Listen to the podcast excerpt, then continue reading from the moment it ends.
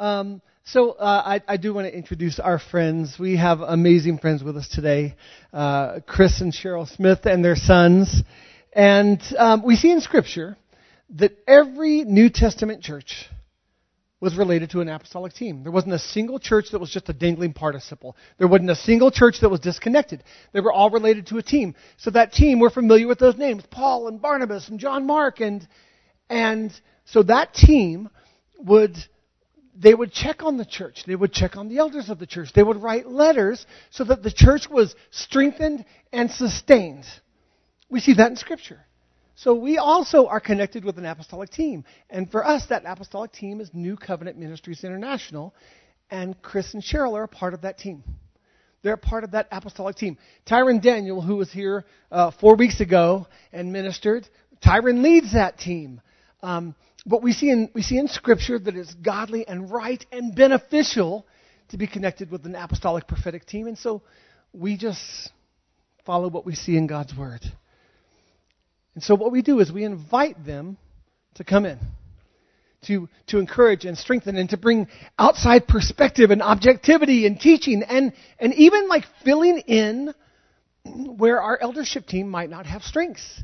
And it just works wonderfully together. And the result is a church that is equipped and edified and encouraged. So I just want to kind of shed light on that because that's why we do what we do. You know, we can't just be flippant about it. This is, we see it in Scripture, we do it and there's huge benefits. So um, that's what we've done today. We've invited Chris and Cheryl to come, uh, and the results will be a strengthened and encouraged church. So can we just welcome uh, Chris and Cheryl? It's so wonderful to have you guys with us. Thanks, but May, do you want to say anything? Just wave. That's it. All right. Just smile and wave.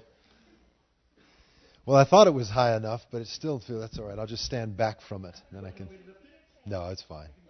You can see my face. I can't hide behind it. That's all right. Well, it's great to be with you this morning. Uh, truly is. You know, um, so many things in my mind running through as this morning, just trying to get a hold of what God wants to do. You come prepared, and then God says, "Good job. Now do what I have for you." So you just, all right, all right, God, we'll do your will. But um, my wife and I and my sons, we uh, live in Westminster, uh, not too far from here, and I've spent the past couple of days moving down to Highlands Ranch. Uh, God has just led our hearts and opened a door for us to, to move and to begin to be part of a church plant there. Uh, we have, yeah, we're excited. Um, if any of you know that area, there are tens of thousands of homes and people being moved in, and uh, that's not the reason you go. But there are that what that means is there's people there that don't know Christ. There's people there that need to hear about Jesus, and that's why churches need to be planted in every nation and in every language, not so we can have church, but so that the gospel can get to every person, so that Jesus can return for us. And so for us, we're excited about it. I mean, the home uh, was a door that God opened, truly. Uh, every house we tried to get, people outbid us by way too much, and we just had to walk away and say, we, we can't jump into that craziness. And then God opened the door for a house, keep the, the story short, that uh, basically we got for a ridiculous amount and uh, everything from inspections. We asked for stuff to get done, and they did it. And if you know anything about the market, they don't do anything for you and you pay way too much. We paid a crazy amount and they did everything we asked. So we were just amazed. And then one last thing, and my wife wanted me to share it. I think it's helpful. Our landlord we've had for a few years since we've been here is just an amazing family. And one of our prayers was, Lord, we're still in a lease till June. You've given us this house. We moved in, got our keys this Friday, January 7th. And uh, we still have a lease and we can't afford both. So please bring them a tenant just to bless them and to release us. And after I told him we had the house, the date was secure, he says, I didn't want to tell you this, but my parents live in Lafayette. They lost everything in the fire. And you guys moving allows me to put a roof over their heads. So you just, it's just the nature of the God we serve. It is worthy of being uh, applauded because He's done it. And that's the way God works. And sometimes you, you just have to follow without knowing, without understanding, without having the whole story but just say, okay, God, I'll go with you. And it's not that God burned their house down or delighted in it. He just made a way for us to make a way for them. And it gave me an opportunity to minister to our landlords who don't yet know Christ about the goodness of God. And so, friends, be encouraged. God is in everything. He is a part of everything that we let Him into. We can live our life apart from Him, but Jesus died so we didn't have to, so we could walk with Him. Amen? And so, again, um, it is a, a privilege to be here, and I tell Mark all the time every time I drive to Impact Rock, every time I think about you guys and pray for you guys, I'm just struck by the strategic nature of God putting this church here when He did. Last time I was here ministering with you guys, you were in a different facility. You were in kind of downtown, old town uh, Erie, as it was just kind of being birthed. I mean, I drove here honestly then going, where is this place? There's nothing here. And poof, suddenly there was a, a building, and that's where you guys met. And a building that another church owned, and you met on a, was it a Saturday night, I think? Yeah. Um, and it was, it was great. It was great to be there, but I just felt like, God, what are you going to do? Now, every time I drive here with the thousands of homes, people going in, friends, God has placed this church in this region for this season to bring the gospel to reach these people. You're not here so you can just have church. You're not here just so you can have the convenience of having a church near your house. You're here because God has a purpose for this city and the people that He's brought around you. Just to forewarn you, I'm very intense, so I'm not angry. Don't get nervous. I'll try to remember to smile now and then so that you can just breathe. But uh, I have been told that sometimes when I'm done, people leave with their hair back and their eyes wide open. I'll apologize in advance. But um, jump with me if you would. It wasn't where I was going to start, but I feel like God wants to do this. Psalm 33. Father, thank you again for the privilege to be together in your presence with your people. Father, enlarge our hearts today. Let us not come in with, with the limits that we can so often put on you. Let us be open to your word, to your presence, to your power, so that we leave here changed and we go change the world outside of here. In Jesus' name. Psalm 33 verse 5. Sorry, verse 6. I just feel like God this morning wants to remind us of who He is. We, we asked this morning for him to come. We welcomed his presence. We talked around the Holy Spirit. But we have to be reminded constantly of who he is because the world we're in tries to reduce God and enlarge everything else. And the thing that worship is meant to do for us is to help us increase our view of Him and reduce the weight of everything else. That's part of what the, these times of worship and celebration are intended for. Yes, it's songs, and yes, it can be ones we like or don't like. But if He isn't made bigger, and our problems in the world around us put into its rightful place, then we've missed the heart of worship. And he says in here, it says, the Lord merely spoke, and the heavens were created. He breathed the word, and all the stars were born. He assigned the sea its boundaries, and locked the oceans in vast reservoirs. Let the whole world fear the Lord, and let everyone stand in awe of him. For when he spoke, the world began. It appeared at his command. The Lord frustrates the plans of the nations and thwarts all their schemes, but the Lord's plans stand firm forever. His intentions can never be shaken. Jumping to verse 13. The Lord looks down from heaven and sees the whole human race.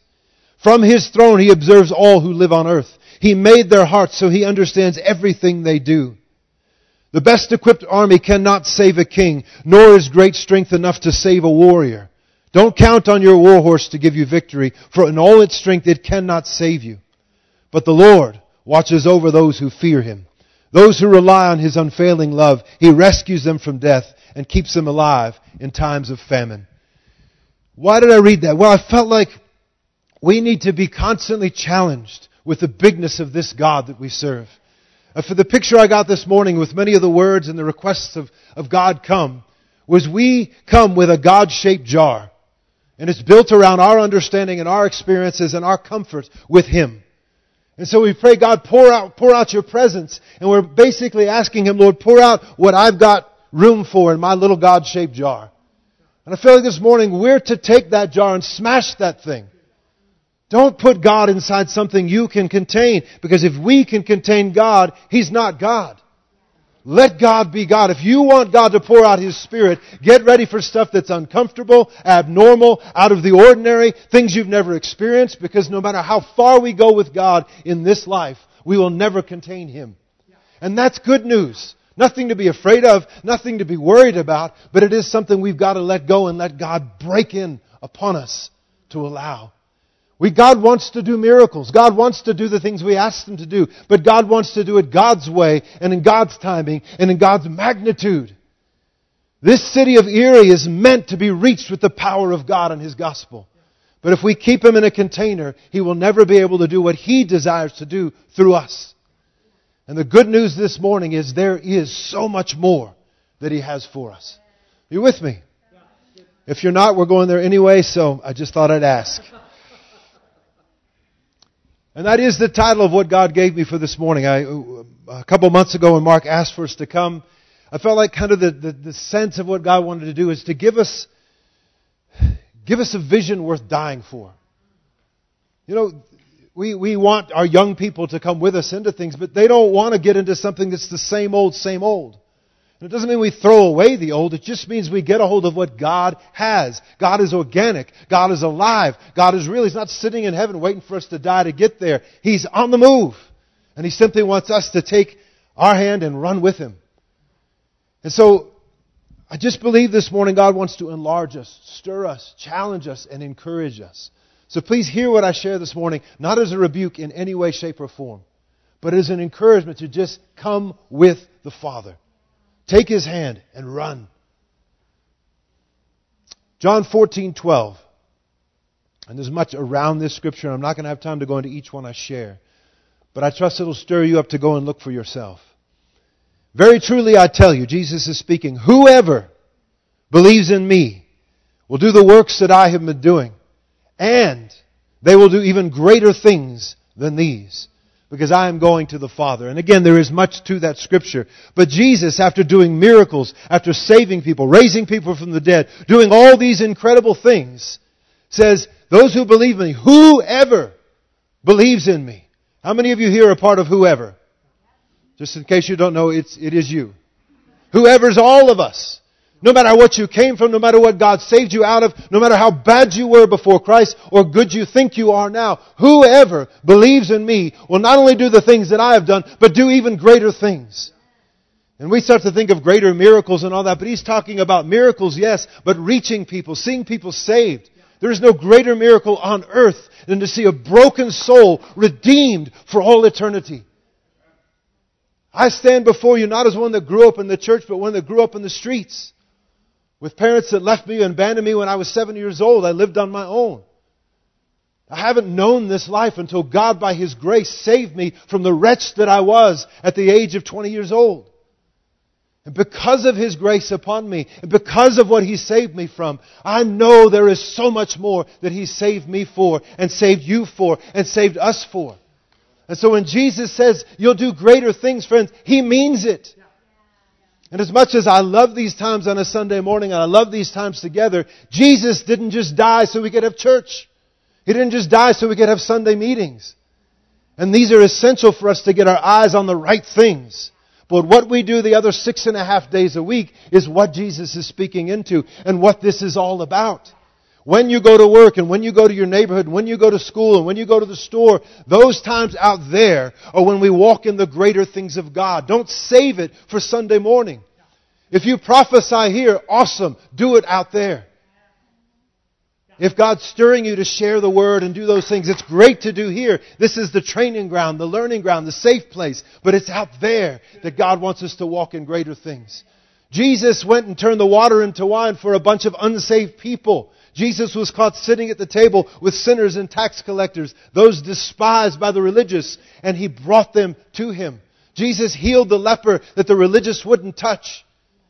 What Jesus did, he did out there. Less in the meetings here. And again, I want to balance this. This is not saying don't come to Sundays. This is our gathering time to rally to get going where we're going. The elders direct you and equip you. But what do we do with it the rest of the week? And the good news is Jesus Christ, Christianity, isn't a Sunday morning thing. It is a lifestyle that we get to live. You with me? So your faces are already starting to look plastered, so I must be headed in the right direction. All right, I, am, I need to get to my actual notes. I just want to share a couple of things of God's intention for us. Because we don't understand what God intended. We can kind of wander around like, what is this life about? So, Jeremiah chapter 1. He says to Jeremiah, the, the nervous weeping prophet as he becomes to be known, he says, Before I formed you in the womb, I knew you. Before you were born, I set you apart. And I appointed you as a prophet to the nations. You see, God's intention for every human being that has ever lived and will ever live is that we were created by Him, for Him, and for His purposes. There is a world out there, there is a devil out there that is trying to rob us of our identity, our very reason for existing. But we need to be reminded that you and I and all the unsaved and the saved out there were made by God, for God, knit together in our mother's womb. When someone comes to Jesus, it isn't God going, oh, okay, what do I do with this one? Now I'll figure out something for them. No, when you come to Christ, you come to discover God made me originally in the womb, no matter whose womb I was born in, no matter what family I was raised in, no matter whether I was raised on the streets or raised in a home, I'm still made by God, for God, to change this world. Jeremiah was a timid, nervous guy, and God was encouraging him and challenging him. And so whether you are a, a lion let out of a cage or you're a timid mouse, understand God made you, God made me, God made all of us with purpose and intention. Don't let this world rob you of the purposes of God. But realize every day you get up, God made me. Every time you look in the mirror and you think, I'm not enough, I'm not this, I'm not that, wrong answer. God looks at you and says, No, I made you. I made you in my image. I made you for my purposes, and I am with you always. Why would we settle for a life that the world decides when God has made us for greater things? And I want to encourage all of us, not just younger generations, all of us. There is more, there is more, there is more that God has made you and I to do and to walk in and to live for than the things we live for now. Even if they're great, there's more. Amen? God's intention for us. 1 Peter chapter 2, verse 9. This is a, a, verse often referred to as the priesthood of all believers. But you, speaking of you and I, are a chosen people, a royal priesthood, a holy nation, God's special possession, that you may declare the praises of Him who called you out of darkness into His wonderful light. Once you were not a people, but now you are the people of God. Friends, there aren't special people in the church. Special people. Mark is not special over you or over me or over anybody else. God, Mark is simply walking in the call he has in this togetherness, in this body. But what that means is each and every one of us has a purpose and a reason we're here.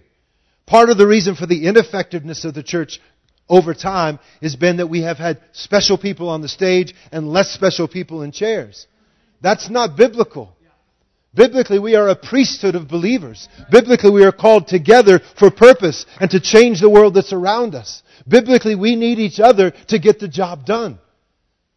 Mark and the eldership team cannot do what God has called Impact Rock to do on their own because they are not the priesthood of all believers. They are part of it. And the joy we have is you coming here today and you coming on these times is you have a part to play in all of this. And I don't, eh, don't let it ever be reduced to, well, I, I give. Cool, that's part of your role as a, a walking with God. But to be a priest, there's a gift that God has put within each and every one of us. That if we will learn to walk in it together, we become more effective. Because if you've got a priesthood of six people as an eldership, it's never going to be as effective as a priesthood of 200 people walking together. Men, women, and children walking in their gifts. If it makes you nervous, good. If it makes you excited, even better. Is it beyond us? You bet. But we don't have to do it alone. Is it bigger than you? Is it miraculous? Is it beyond what your mind can wrap around? Absolutely. If it's God, it better be. He is supernatural. There's nothing natural meant to be about Christianity other than we take our natural gifts and let His supernatural power take it to the level He desires. Oh, there is so much in these. Hopefully it will make you hungry and you go dig in. Luke chapter 24, verse 49. I should have forewarned you, we will do a bit of jumping. That's the scriptures behind us. Jesus says, I'm going to send to you what my Father has promised, but stay in the city until you've been clothed with power from on high. Jesus is saying to his disciples, to his people, I'm, when I go, when I'm resurrected, when I stand with the Father, I'm going to send my Spirit because Jesus in His manhood, His humanity could not be in more, more than one place at a time. doing miracles, doing amazing works. But as he rose and went to heaven and sent himself by his Spirit, the Spirit of, the Holy Spirit is God, by the way. Not God's sidekick, not God's buddy. He is God. But in the form, and God represents himself as Father and as Son and as Holy Spirit. And again, there's a lot of doctrinal things. I'll leave that to you. But the Holy Spirit is God, and when Jesus rose into heaven, the Spirit of God was sent to break in upon those who know Him and break in upon mankind. We are to be clothed with power from on high. And for some reason, we read the book of Acts, we think about it, we say, God, we want to be like that. Just take off the latch to the door that allows the Holy Spirit, God Himself, to be God among us. What do we expect when we gather on a Sunday morning? Do you expect the same thing every single week? Or do you understand that the power of God is here upon us, among us, clothed on each and every one of us? If we see somebody who prophesies, you think, oh, that's great. Guess what? The same spirit that's in them is in you. The same spirit that was in Jesus and raised him from the dead is in you and me. Why do we settle for an average and ordinary Christianity? Why do we settle for a seat on a Sunday when we've been empowered by God Himself to do something outside of ourselves, something beyond our ability that glorifies Him and lets God be God because we are clothed with power from on high? Because you see, the world out there needs to see and know this great God that has saved us. Because He came for them too. And it's not that we run around doing sideshow acts. It's just that when we share our faith, Jesus has saved me, all these things, and then we can pray for the sick and see them healed. We can pray for those with cancer and see them healed. We can pray for broken marriages and see them mended. We can pray for people whose lives have been torn apart and God heals and mends them together by His power. It brings confirmation to the gospel that we're meant to preach. And again, if we leave it up to the select few, not God selects you, that's our mindset. We limit the great things that God wants to do. Doing okay, babe? I feel like I'm scaring people. hopefully, in a, hopefully in a good way. That's all I know. Sorry, I was going to apologize again, but I can't. It's just who He's made me. 1 Corinthians 14:26. I may never get to my actual points, but at least we're getting somewhere.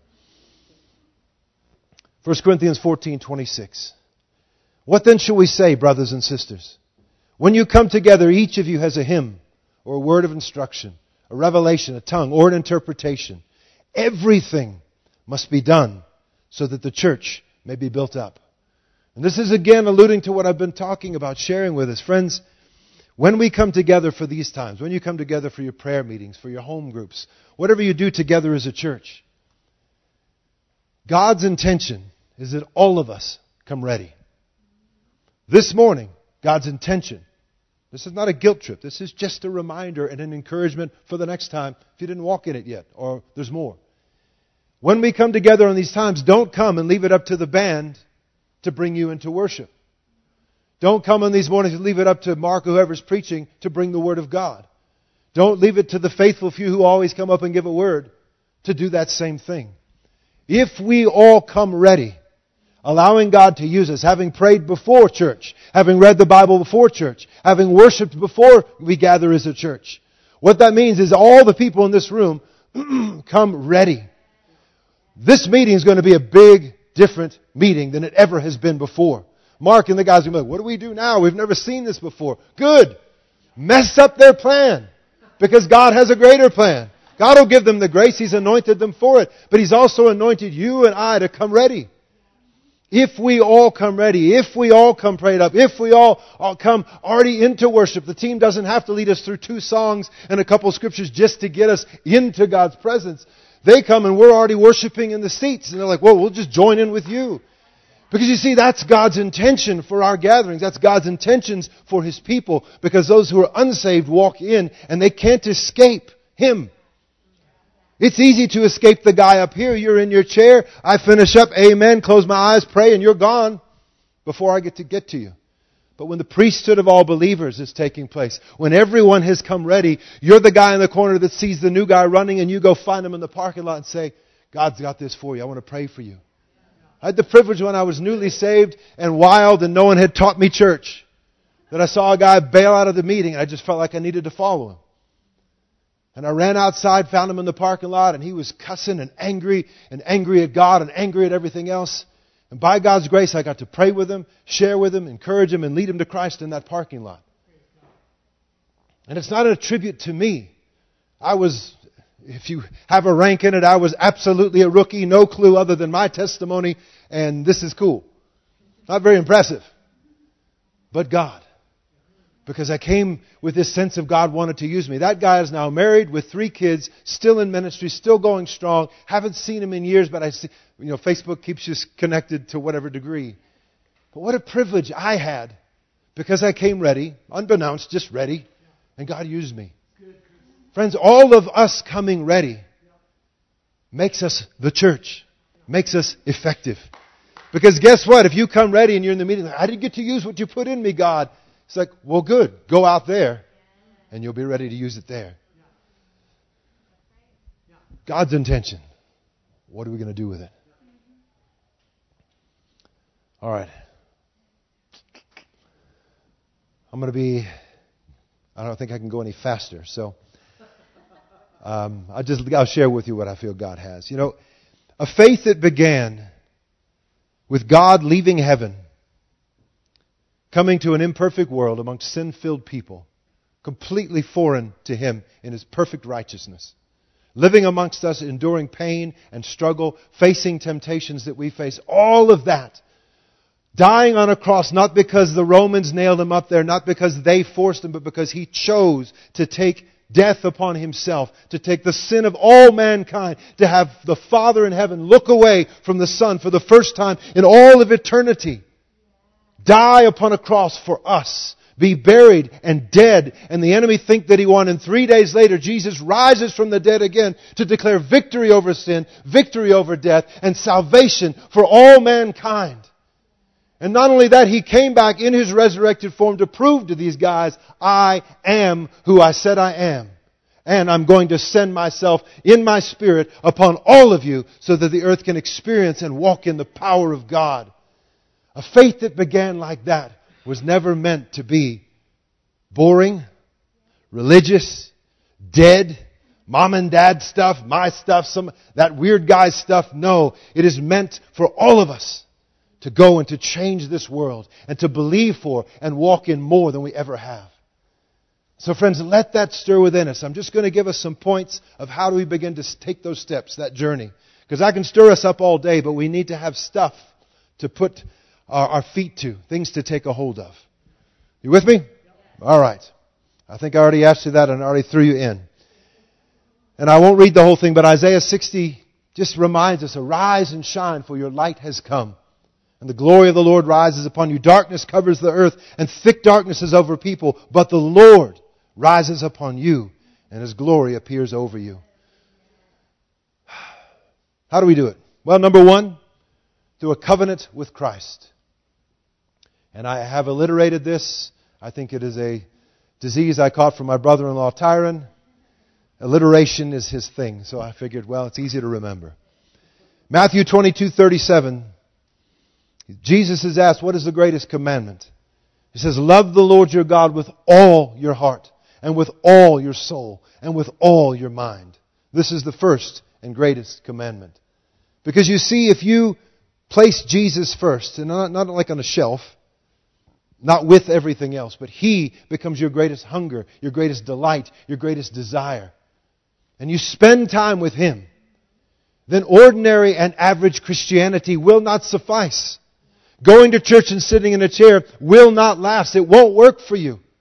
Singing simple songs about this big God and having no change in your heart and no real faith for it will not satisfy. You cannot spend time with God in a dedicated way and walk away like, eh, but as you make a covenant that I am with you, Lord, and you are in me, and I will walk with you, and I will pray, and I will hear you, and when I'm in school, and I'm sitting there, and you touch me, you speak to that, through me for that kid in front of me, you say me to, for me to go pray, or I'm at work, and you say, go pray for that person. You find there's a walking with Him, there's a greater level of Christianity that is intended for us all. But it doesn't begin with meetings, and it doesn't begin with your best intentions. It begins with your relationship with Christ. If there's anything you take away from this time this morning, there is more, and it is found in your walk with Him. There are miracles to take place. There are lives to be changed. There are dead people to be raised. Anyone here ever raised anybody from the dead yet? Not yet. And it's not us. Obviously, it's the power of God. So many stories that come up, but one that always blows my mind. A friend in South Africa, uh, about 15 years ago, someone had died in the church, and God just kept saying to him, You need to go pray for them. You need to go pray for them. Well, by the time he got up the courage, the person was in the morgue. And so he goes to the morgue and says, I am here, part of the church, to pray for the dead person you have in the locker. Imagine that conversation. Somehow, the door opens, he's able to go in there. And again, I, I know there's movies, I know there's all this. So I'm speaking of what took place. I wasn't there, but this is what's told me by people that I absolutely trust. He went in, they rolled out the locker, started to pray for the person that he came to pray for, and other dead people in the room, five of them, got up and walked, it was eight, sorry, walked out of that morgue. And not the person he prayed for. Wow. Yeah. And again, I know there's movies, I know all that stuff pulls away, but we serve the living God. He's just looking for a people to trust Him and obey Him, but you can't do that when you're distant. You can't do that when your relationship with Jesus consists of this. Covenant with Christ is where we begin, where we end, and where we walk into the greater things. Friends, and your relationship with God can't be based on your spouse, your parents, your pastor, anyone else. It's you and Him. It's what Jesus died for. So that you and I could be brought back to our Creator. Number two, that was number one, covenant with Christ. Number two, care for others. And Jesus goes on in that same scripture and says, the second is like it. Love your neighbor as yourself. In order to experience and walk in the more of our faith, the increase, the, the measures of what God wants to do, we have to care for someone and others more than we do ourselves. Not just as we do for ourselves, but more than ourselves. You've been given an opportunity, and a heartbreaking one, of what's taken place in the cities nearby, of the houses that have been lost, and by God's grace, no lives lost. But what are we going to do? What are we going to do? Are we going to be moved as the church to care for people? Are we going to throw money at it? And there's nothing wrong with giving generously. But there's got to be more to it than that. Are you praying? Are you looking for opportunities to come around those families and to share the hope of Christ when all the things they hoped in are gone? Because if you don't know Jesus, your house, your home, your community, your job, that's your identity. That's all you have. Our government is a mess. The finances of our nation are a mess. Sure, no matter what side of the political spectrum you're on. So who's going to bring the hope that doesn't change, the one that never moves, the one that is the anchor, the rock of our foundation? Who's going to bring that? If we don't care for others, no one will. But as we care for others, the more that God has, you will begin to see. God has given you Impact Rock, all these thousands of people moving into your region. God has given them, given you to them to reach them with this gospel, to bring the hope of Christ but let the care for them break in upon us. And am I guilty of times of being inward and focusing on my wife and my boys? Because it's, yes, absolutely. But I have to repent of that pretty regularly because it's easy to do. I love my wife. I love my boys. I love the church we're in. I love the church we're getting to. All that stuff's exciting, but love Him with all my heart. Love my neighbor as myself. Those two steps are the most instrumental in walking in the more that God has. God will not entrust us with more stuff and more things if it's all about us. If this is your world, we're missing the purposes of God. Number three, we have to have convictions for the advancement of the kingdom. I'll explain in a second. Matthew 6:33 and it's when Jesus is talking about don't worry, you know, there's enough to worry about, and don't worry about clothes and all those things. And we get consumed. I got to pay the bills. I got to get clothes. I've got to do this. What are they wearing? What they? I mean, all that stuff can come at us. But Jesus reminds, He says, but seek first His kingdom and His righteousness, and all these things will be added to you as well. And it doesn't mean He's going to give you Air Force Ones. It doesn't mean He's going to give you the newest Jordans. It doesn't mean those things are going to be what He gives. Some of you look at me like, I have no idea what you're talking about. That's all right. Whatever your thing is, doesn't mean He's going to give you that. But it does mean He's going to give you everything you need. Everything you need to do what He's called you to do. But you have to seek first His kingdom. Your job. Did God place you there or did you choose it? Your house. Have you, have you chosen if you're going to buy a house? Did you buy the house because you asked God, where do you want me to be? We're not moving, we're not moving to Highlands Ranch because it's a nice place. It is. But that would be foolish. Because if we don't go where God leads us, then His provision, His grace, His purposes, they're not there.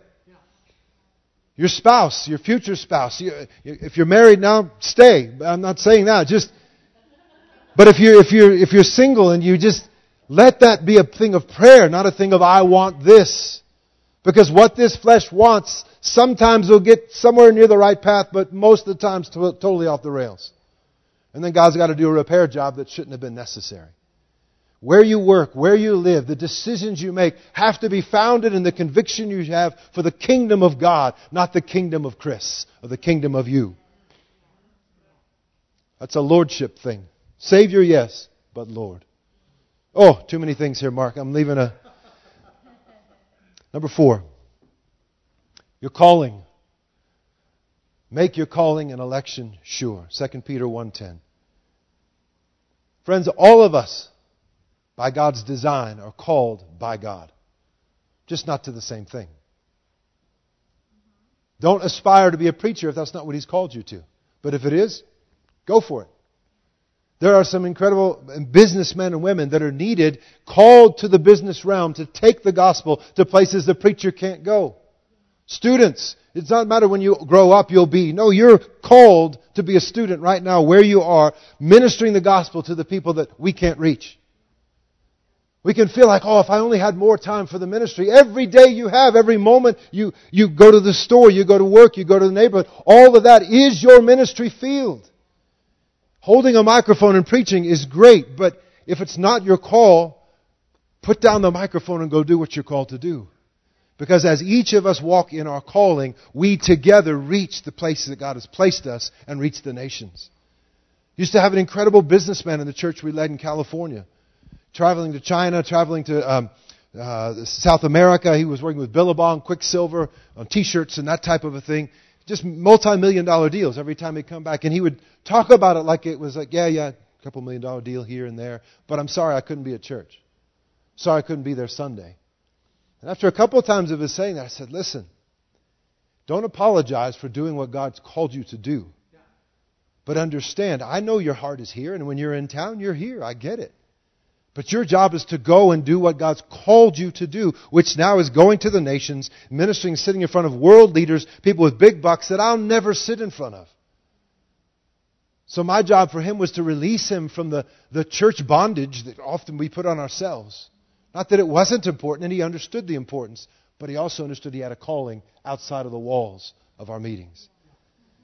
Whatever your calling is, make it sure. And again, there's much to that scripture time with God, get with your elders, have them pray and stand with you in it so that you have a grasp on it. But in order to walk in the more of God, we've got to take a hold of that calling. I've got to fly through these. Number five, consider what Jesus has done. Hebrews 12 is a key one. Keep your eyes on him. Consider him who endured so much opposition from sinners, so that you will not grow weary and lose heart. Serving God is the most satisfying and wonderful thing ever. It is also can be one of the most exhausting things because you give everything you have. But if you keep your eyes upon Him, you don't grow weary. If you keep your eyes and remember, consider what Jesus has done for us and what Jesus can do through us and what Jesus has done for those who don't yet know of Him, you will find the strength to carry on at times when you're exhausted. Number six, cooperation. And I used this reference before, and I realize not everyone has a clue what this reference is, but there are no lone rangers in the kingdom. The term is too old, not me. Lone rangers simply means God did not call us to go it alone. Not as a church, not as individuals. First of all, the Holy Spirit. We are meant to do everything with Him, in Him, and by His power. That means out there you hear from the Holy Spirit. That means out there He's pouring out His Spirit. That means again as you're going through the grocery aisles, putting your stuff in a cart, it's with the Holy Spirit. Not because he has nothing better to do, not because he needs groceries, but because he's put you in the city you're in, in the store you shop, around the people you're around, for a purpose. And so the cooperating with him, you'll go through the grocery aisle, and while you're grabbing your ketchup and mustard, suddenly God says, that person over there, they're hurting and they need to hear from me. And you see, as we cooperate with the Holy Spirit, we'll find that He'll use us in the most odd and strange of times in our thinking. But because we're not going it alone and I've got my ministry thing when I choose to, but I'm cooperating with Him, I hear and I'm led by His Spirit. Second part of that is we are not on our own, we are in cooperation with the church, each other, that thing of the priesthood of all believers. Everyone in this room should matter to you. Not because they're in your church, but because they're part of the body God has knit you together.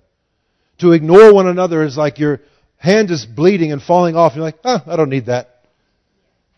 Care for one another because you're in this together. When one hurts, we all hurt. When one rejoices, we all rejoice. And as we bond together like that, in essence, like those in the trenches together, it knits us together in a deeper way and we carry this forever.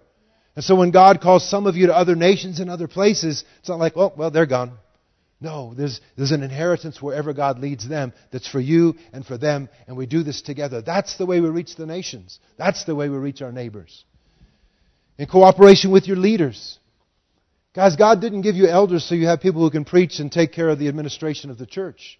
That's a side note to what their job is. Their job is to train and to equip and to, to bring us all through to maturity together.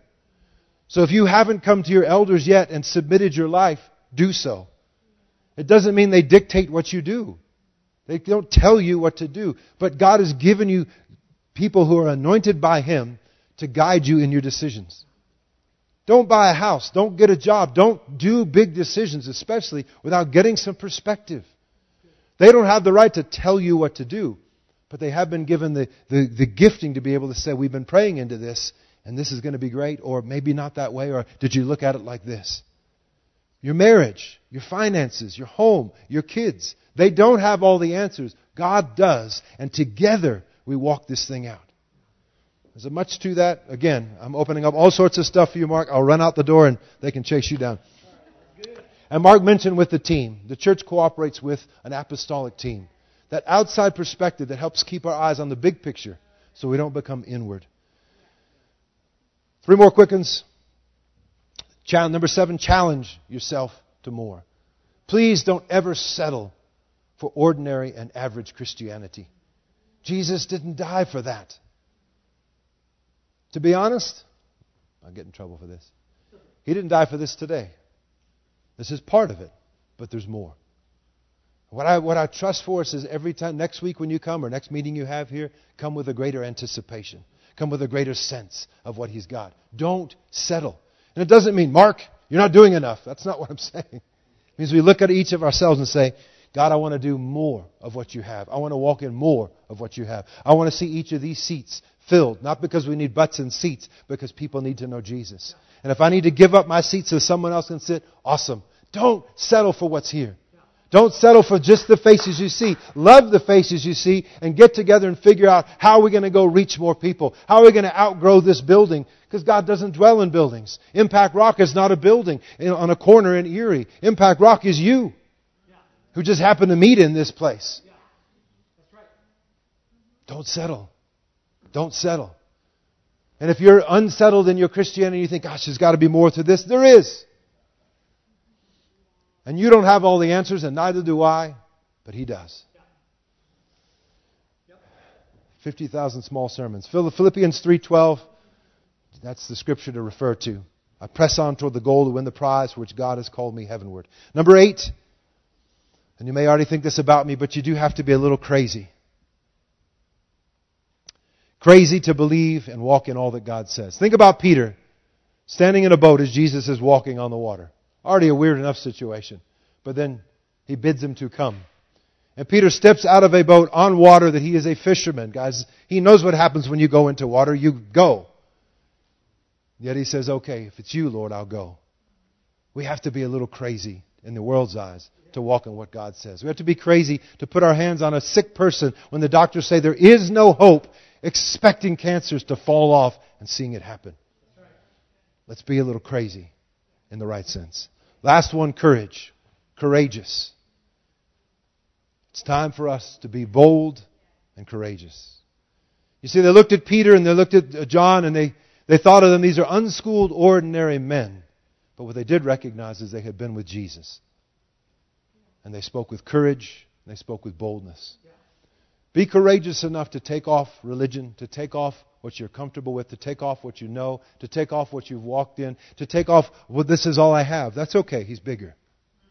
It's time for us to be the courageous people we're called to be. Because God has so much more in store. Amen? Amen. I'm, I'm done. You want me to land us? Let's stand together. I do just want to speak something over you at a quick prayer, and then I'll hand over to Mark if that's cool. Father, thank you so much that we will never be able to encapsulate or contain you. You're always bigger. And our prayer this morning as we hear what your intentions and your purposes is that again you would enlarge every one of us. Lord, I pray take away anything of me that is offended or shut off. Let this be a deposit of you, Holy Spirit. Change the expectations of every one of us, including me. Change the, the, the willingness to be used by you. Change the, the willingness to just step out into things that seem nuts, but you're in it. So that this world can know of Jesus and see your great love for them. Just put your hands, if you don't mind, just to receive. Isaiah 61, Jesus spoke this of himself. And as we are followers of him, I believe he's speaking it over us. The Spirit of the sovereign Lord is upon you because the Lord has anointed you to preach good news to the poor to proclaim freedom for the captives, to mend the brokenhearted, to set the captives free, to help people exchange beauty instead of ashes, the oil of joy, gladness instead of a spirit of despair. They that you reach will be called oaks of righteousness for the display of God's splendor. Lord, send us forward for all that you have every day, every moment as we walk with you. In Jesus' name. Amen.